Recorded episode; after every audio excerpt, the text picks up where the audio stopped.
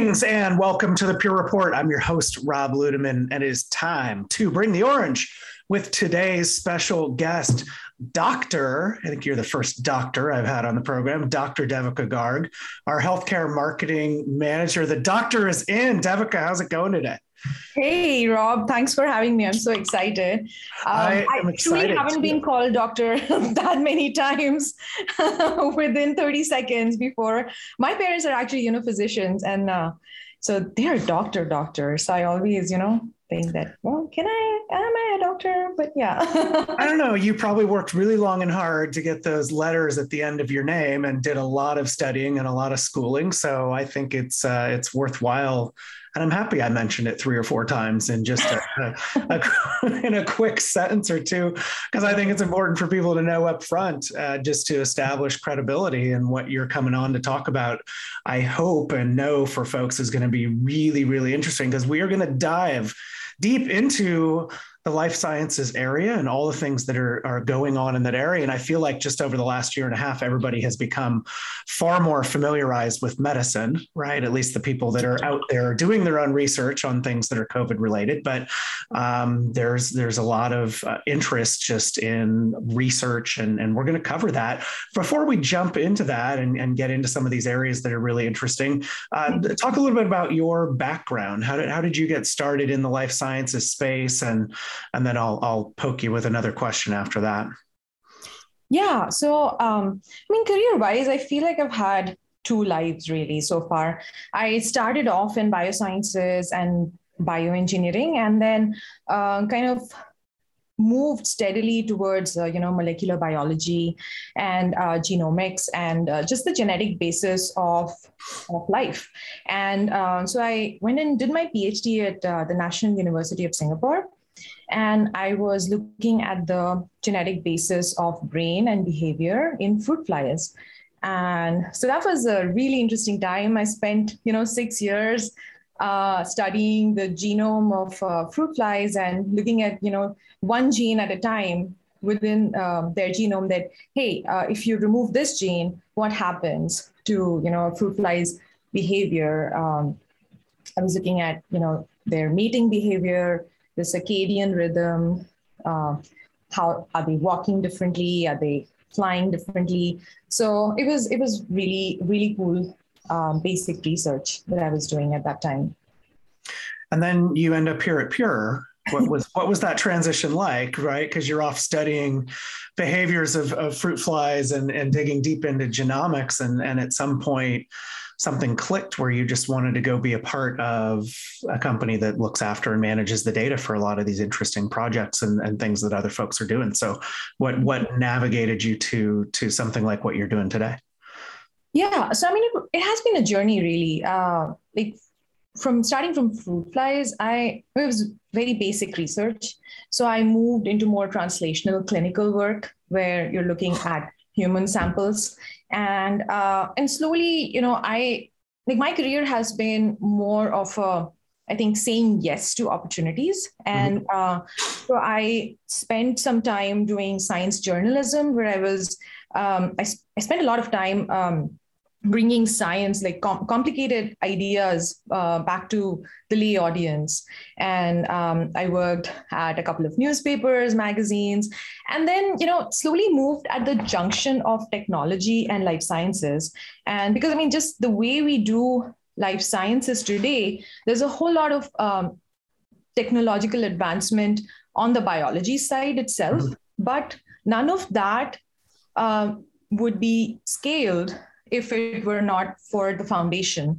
And that's something what you know pure does so well.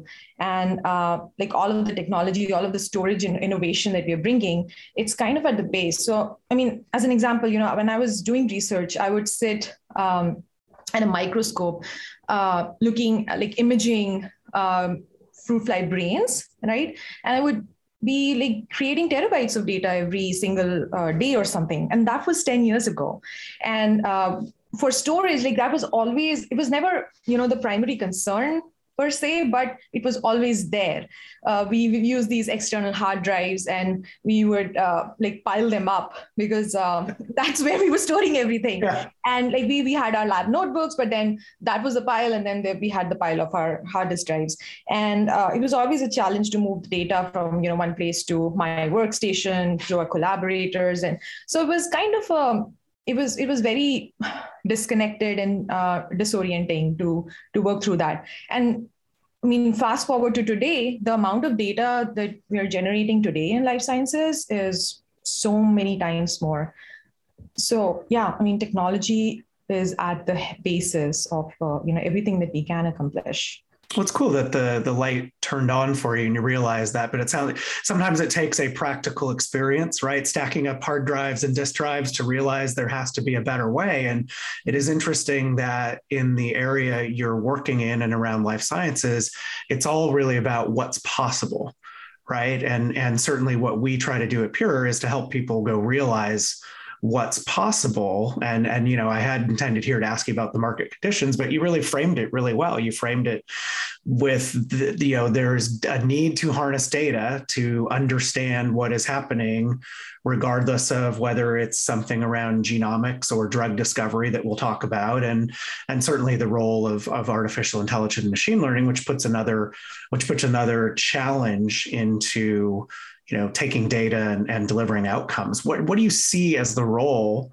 for ai and, and ml going forward? I think we're just at the beginnings of what that can do but if this if this really blows up can you you know we can probably imagine things speeding up dramatically in in diagnosis or in drug discovery or research or whatnot. Is that one of the primary factors you see driving as long as we can harness the data right? As long as we can harness the data. I think yeah that's the key because i mean there is a lot of data uh, it's I mean, one of the that's one of the problems that there is a lot of data. That's that's the scale, but then it's it's trapped in these um, silos within um, different research organizations within even within the same organization different teams. And um, just you know getting to a complete holistic picture bringing all of that data together in a meaningful way where you can train models and learn something new um, have some predi- like uh, just run AI is is just a challenge. And uh, I mean, there's a lot of things uh, that are happening with AI and ML today, um, and we can talk about those uh, like as we move along. Uh, but then, I mean, it's definitely one of the uh, biggest things that is going to happen in the next five, five, six years. It's actually going to be the bread and butter, I think.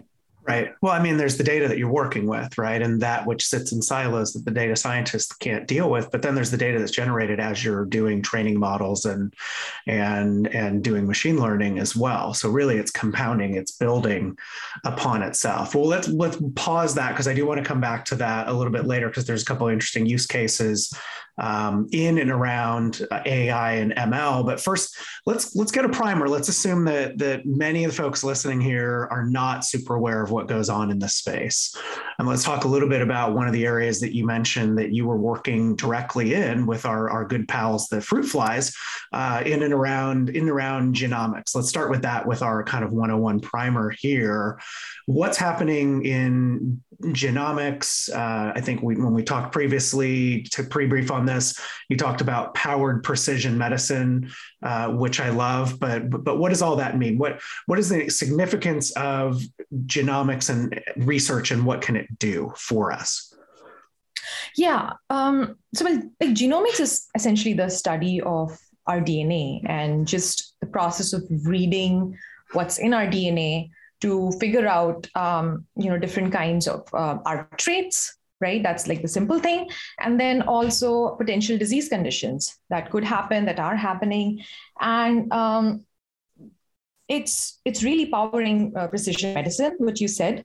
And why is that? And what is precision medicine to begin with? Precision medicine is just the idea of um, you know um, having every person's genome sequenced uh, or read and then uh, mapping that back to their unique traits and their unique disease uh, uh, conditions that that they that are that are happening. And um, the ability to do that has really come from um, just these significant cost reductions from uh, like how, how, you can sequence a genome today for $600 and uh, 20 years ago when the first human genome was sequenced it was it cost 300 million dollars. Oh so you God. can see the the scale at which um, that has advanced right? And so today i mean anybody can go get their genome sequenced and um, hospitals are doing that on a daily basis to identify um, you know very tiny changes in the genome. Um, and this is important because um, especially for something like cancer. Every cancer is unique. And uh, a single change in the genome can trigger that disease. And so you need to kind of identify what that change was in the genome in order to uh, target the right treatment. And that's that's what is personalized medicine or precision medicine. And then there could be rare diseases, right? And uh, where you really don't know what's going on. And so again, you need to go back to that uh, that DNA manual, right, and just really figure out what what's happening to to tailor the right treatment. Um, so the scale at which genomic data is being produced today, it's uh, I think it's doubling every seven months. And by 2025, I think the prediction is that it will go to close to like 40 exabytes per year. So uh, that's unprecedented. And I think it's going to cross uh, like astronomy data and other types of you know big data that uh, that we already think of as big. Uh, so and genomics is going to t- really take the pie. Well, that's massive. And I, I, love that you put some dollar amounts on what it was 20 years ago versus now, but also probably the speed at which you can do that compared to 20 years ago, right? That $300 million probably was a much longer time horizon to get all the work done. And of course, we have great things like Moore's Law that are in, improving uh, ultimately the computing power that we have. I mean, it is transistor based, but you know, the, the amount of computation required to do that now versus 20 years, uh, it, we can get so much more done and handle all the data that goes with it.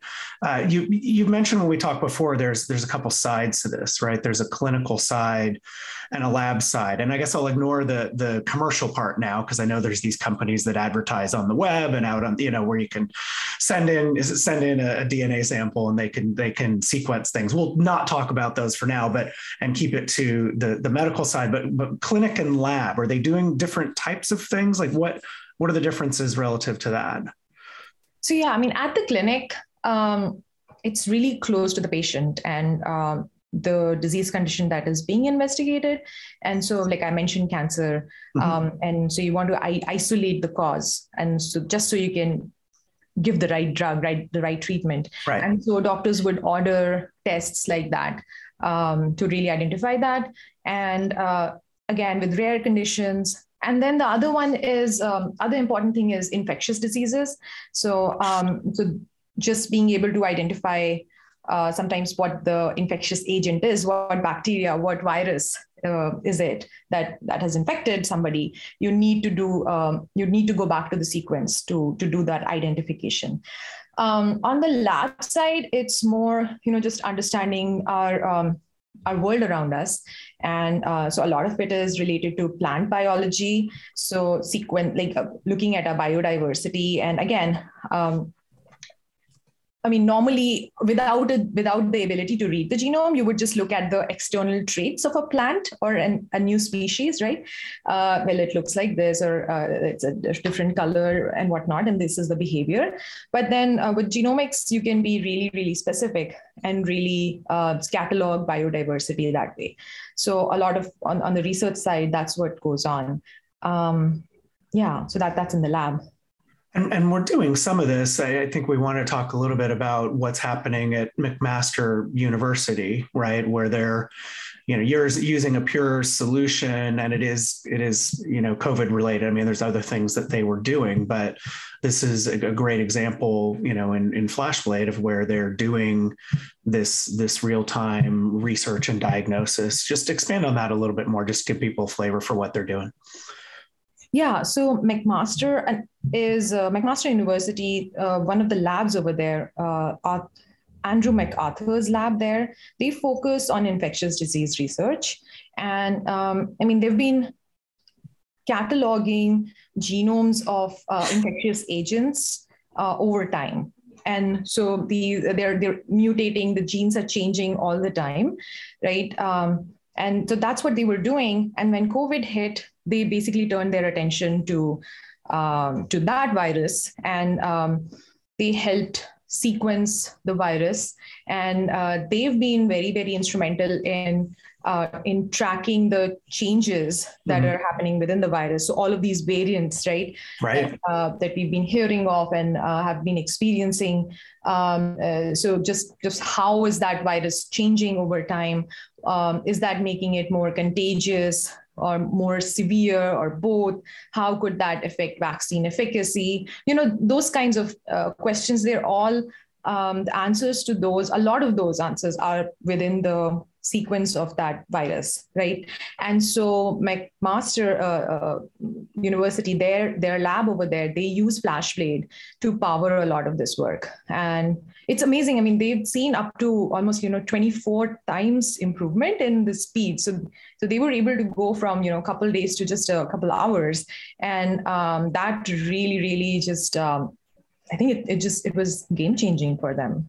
Yeah, no, it certainly makes a difference, right? When we're trying to track globally the the variants that might emerge and and how to respond or deal with those to have real-time processing capabilities that they cited versus delays or waiting i mean that that directly equates to to lives right so i think that's really interesting and significant and so let, let's hit to a second area, which also is, is significant and deals with deals with impact on lives. But uh, let's talk a little bit about drug discovery. That's right, another area that I know you focus in and around. And effectively, you know, what we're talking about is testing out new drugs to to support and, and solve for certain conditions.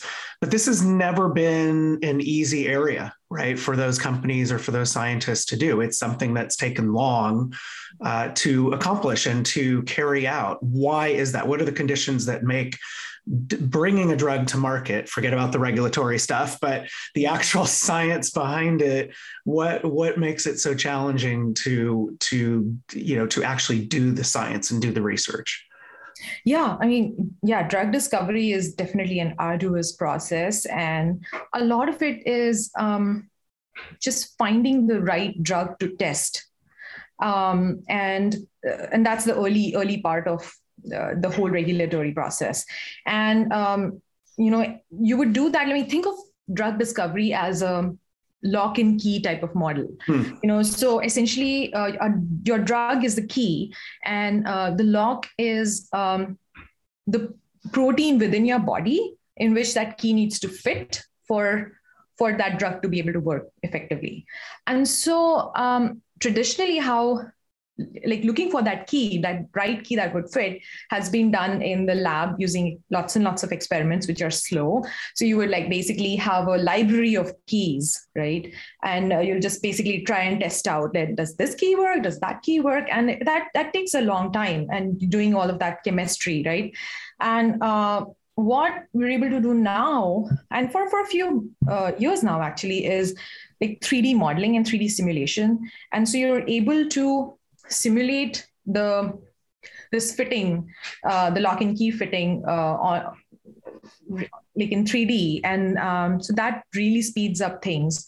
And uh, but as you can imagine, it will t- it takes a lot of compute power. It takes a lot of in, like underlying infrastructure for that to be able to really run. And um, so, uh, but it is an effective um, technique for pharma companies, anybody who wants to bring a new drug to market. So the more they can uh, accelerate that early process, the greater the chance of their success. So they can spend, they can, uh, yeah, they can save time and money on that early step and um, increase their chances of uh, success at the end. Yeah, I love the lock and key analogy. That really helps me, right, as a as, as a non-expert in this area to to understand what that what that process actually deals with. And I have been in and around you know high performance computing HPC environments for for quite a while in my career, and I know they are heavily compute focused. And you can throw a lot of compute at a problem, but again, it comes back to the, the data access, right? The ability to actually use the data that's there and available efficiently and throwing more compute at the problem doesn't always solve it if, if you haven't dealt with the with the you know either the IO bottleneck or the the networking bottleneck of of moving and shifting the data around. And so again, this is another area where you know FlashBlade ends up being a really, really nice fit for these HPC environments. And we've had some really interesting success. Uh, we did some press, I think, uh, with with folding at home. I believe it was about a year ago, and while they've pivoted a little bit to COVID since that came out, I know a lot of their other research and, and some of their breakthroughs were in areas around, you know, around Alzheimer's and, and Ebola and antibiotic resistant infections. But this is one of those that was one where we, you know, we, we had some success in getting FlashBlade and folding at home. Any other insights around around that one that you think are interesting since that's one that sits in your space? Yeah, I mean, Folding at Home, they run as a consortium and uh, they essentially like uh, you can lend your laptop compute to help understand, uh, you know, protein function better uh, with Folding at Home. And uh, so, I mean, they're connected to all of these computers around the world and that are feeding all of this modeling data back. And uh, they, they didn't have a space that was large enough to, to hold that data, to perform, um, you know, further advanced analytics on that data, right? And so FlashBlade really proved to be like the lifesaver for that project. And um, so, uh, and like you said, I mean, they pivoted to COVID. Um, I think most life sciences organizations did that over the last in the last couple years, um, and um, yeah, they were pretty pivotal in, under, in helping to understand the the spike protein of the of the virus, um, and that's the protein where uh, all of these vaccines are targeted. So it was very important to understand that protein structure properly in order to be able to move anywhere. Yeah, this is a really interesting story, and I, will just be clear for everybody listening. This is a FlashBlade that I believe we we here at Pure donated right to to folding at home and to their cause. So there was some altruism that was involved within this, but also taking the model of using people's un, unused compute cycles, almost like SETI, if everybody remembers SETI, and you know the search for extraterrestrial life, which uses background compute cycles. This was another one of those types of, of things, and it's been really fun to track and and view what what what they are actually doing. But great to see a company like Pure stepping up and and uh, you know allowing them to harness the power of FlashBlade to support all the the work that they're doing. And if you want to check that out further, you can just do a quick search on uh, blog Pure Storage and Folding at Home. It's a really interesting read. There's an interview with our our our lead of the FlashBlade business unit, Matt Burr, and an individual from Folding at Home, just about some more of the insights and some of the metrics. Quite fascinating, but uh, really good example here in this drug discovery space of, of how and where Pure can be used and leveraged to handle some of those challenges. And now we bring it back a little bit full circle because we got a little bit started early on AI and ML. And I want to dive into that because that seems to be the really interesting and exciting uncharted territory. I've probably told this story on prior podcast. So for for longtime listeners, I apologize if you're hearing it again. But it occurred to me, and this was back in 2013, 2014, maybe six or seven years ago, and I, I went to Australia to meet with some some research folks and university individuals, and it was all around AI initiatives and analytics. And I got to chatting with one of the professors there, and I was blown away because he had been enlisted by China the country of China and given something like 500 million patient records and to go off and do a project where he and a team were going to feed all of that patient data in and then start building these AI models and, and do machine learning to effectively speed up diagnosis of severe diseases, right? So, you know, patient comes into hospital. Now after they can execute that project, you can actually understand with the early diagnoses what the high probability outcome or high probability problem may be. And I was just blown away 500 million patient records, you know, being just put into a box and then training models. And I don't know where they are on the project, I've lost track with them, but that's the type of exciting thing, Devika, that I think is possible, right? Again, it's back to what is possible. What are some of the, the use cases that you see that are interesting for artificial intelligence? Like, where is that going to have an impact? And perhaps it's based on some of the things we've already talked about, right? Cancer research, detection, et cetera. Absolutely. Um, and yeah, I mean, basically understanding population health, uh, mm-hmm. the, like the example you mentioned, uh, that's big. Uh, right. Just feed all of that data in and try to understand, like, look at patterns and uh, of common diseases, and just so you can, uh, you know, group patient a new patient better, right? Based on that, like, where would my where might they fit within all the different buckets? Um, how can we move them quicker through the treatment pipeline based on what we understand about all of these uh, the population level uh, data. Um, and then you mentioned early cancer detection right? And that's that's a big big thing. And a lot of it is based on imaging and um, just uh, you know harness the power of um, ai um, to identify uh, and stratify tumors in images. And uh, a lot of with this is, you know, as an assistant to physicians. And um, uh, so you can kind of really hone in on where the tumor might be, whether or not it is there, those kinds of things. And, um, and then early cancer detection uh, and AI also cross paths with genomics itself. Again, you can um, you can get a lot of data around genomics from many many different patients together and then look look for patterns are there similarities are there differences in different types of cancers. Um, and uh, again same similar for blood markers. So you can basically take any type of diagnostic technology and then run ai on that. Um, and so that that's i think the biggest one. Then um, there's a lot of other things. Um, like we already talked about drug drug uh, mm-hmm. right, drug right. discovery. So and we talked about the lock and key model right? And the keys being all these different possible drugs uh, to any new condition.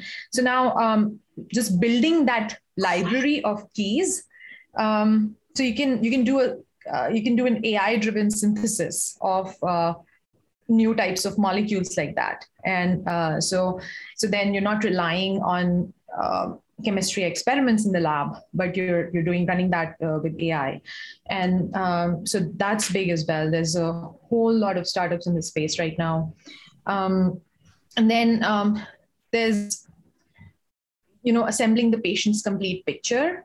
Mm. from all different kinds of records. I think we kind of touched upon this in some yeah. of our previous examples, and that's that's again like one of the big use cases right now with AI.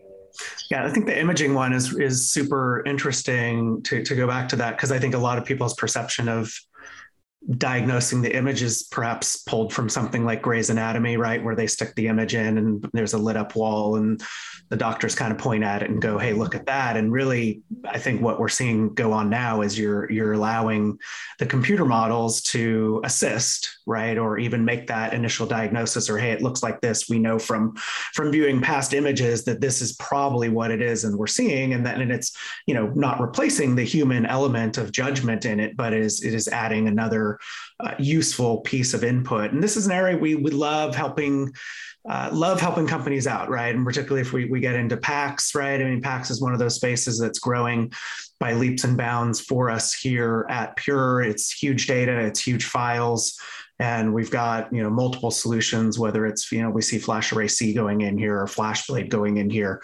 Um, this is this is a big one. Uh, with with ai and since I'm, I'm loving how we're kind of tying in some some use cases and customers into this uh, Paige ai right is, is another one from the past that we we talked quite a bit about and that's one where we actually use the the nvidia joint solution called AIRI uh, into that. Can you talk a little bit about you have some familiar with Paige ai use case. Yeah, I think that one's super interesting.